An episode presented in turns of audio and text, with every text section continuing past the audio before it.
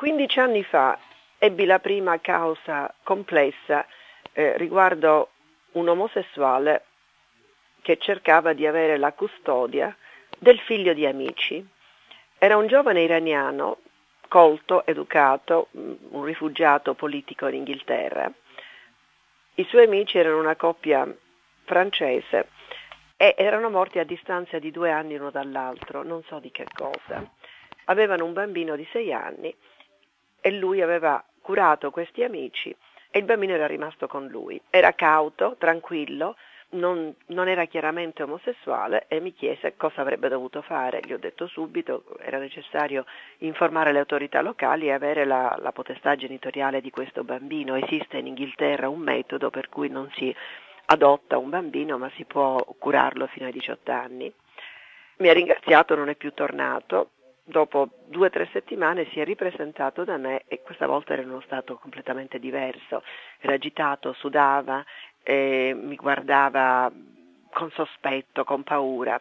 E poi finalmente mi ha spiegato che aveva paura di dichiarare la sua omosessualità e mi parlò a lungo della sua vita. Mi diceva che aveva un compagno da 3-4 anni, era un tranquillo, mi guardò quasi imbarazzato e mi disse: sai, non sono sexy come dicono tutti gli altri di noi.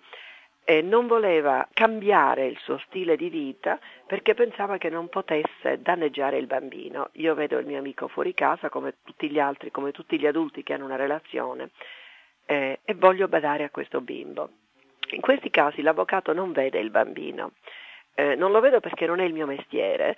Il mio mestiere in quel momento è di rappresentare il cliente è un adulto e trovo sbagliato intervenire a questo livello.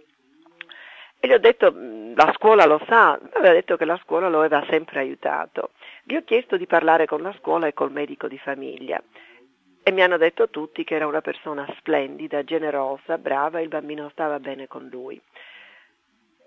La scelta era non far niente, l'inazione, e nessuno avrebbe saputo nulla, oppure contattare o il tribunale che avrebbe chiamato giustamente in causa gli assistenti sociali e iniziare un procedimento. Lui mi diceva: e se me lo tolgono? Abbiamo deciso di iniziare la causa dicendo, come faccio sempre io, tutto. Ci sono avvocati che pensano di fare un po' di lavoro all'inizio e poi durante il corso del procedimento mettere le altre prove, allargare le ricerche, eccetera. Io non sono d'accordo su questo. Io penso che è meglio, nel caso dei figli, nei casi di questioni umane, mettere tutta la verità davanti e poi lavorare, però senza svelare pian piano, senza aspettare la mossa degli altri. In questo caso il rischio era enorme, ma l'abbiamo fatto. Siamo andati al tribunale con dozzine di pagine spesse di testimonianze, di storie, di esami medici, sia sull'adottante sia che sul bambino, eccetera. Però è successo l'inferno, come purtroppo era possibile. Il giudice ha detto: io devo informarmi ancora di più, ci sono questioni anche di nazionalità diverse, eccetera. Gli assistenti sociali hanno iniziato le loro ricerche. E ho dovuto sostenere questo cliente che a volte mi guardava dicendo: è lei che mi ha distrutto, io ora sono pieno di richieste di appuntamenti da questo e da quello. Ma abbiamo tenuto forte e gli assistenti sociali del comune sono stati meravigliosi. Hanno lasciato tutto per com'era, come avrebbero dovuto d'altronde, e non solo hanno capito che quest'uomo amava questo bambino e sarebbe stato il miglior surrogato o genitore che ci fosse, ma lo hanno anche sostenuto finanziariamente nel corso degli anni quando ce n'è stato bisogno. Ma man mano non si sa mai, a volte i clienti mi richiamano per problemi.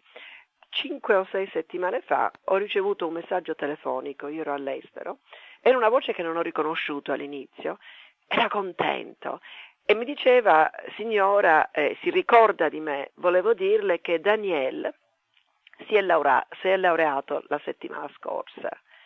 E io non capivo chi fosse. Poi l'ho risentito il messaggio e ho riconosciuto la voce di quest'uomo. Io non so che sia successo, so soltanto che è avvenuto. Questo ragazzo è grande, 15 anni fa il ragazzo aveva 7 anni, per cui ora si è laureato in corso, e ora il padre mi chiama per dirmi questo.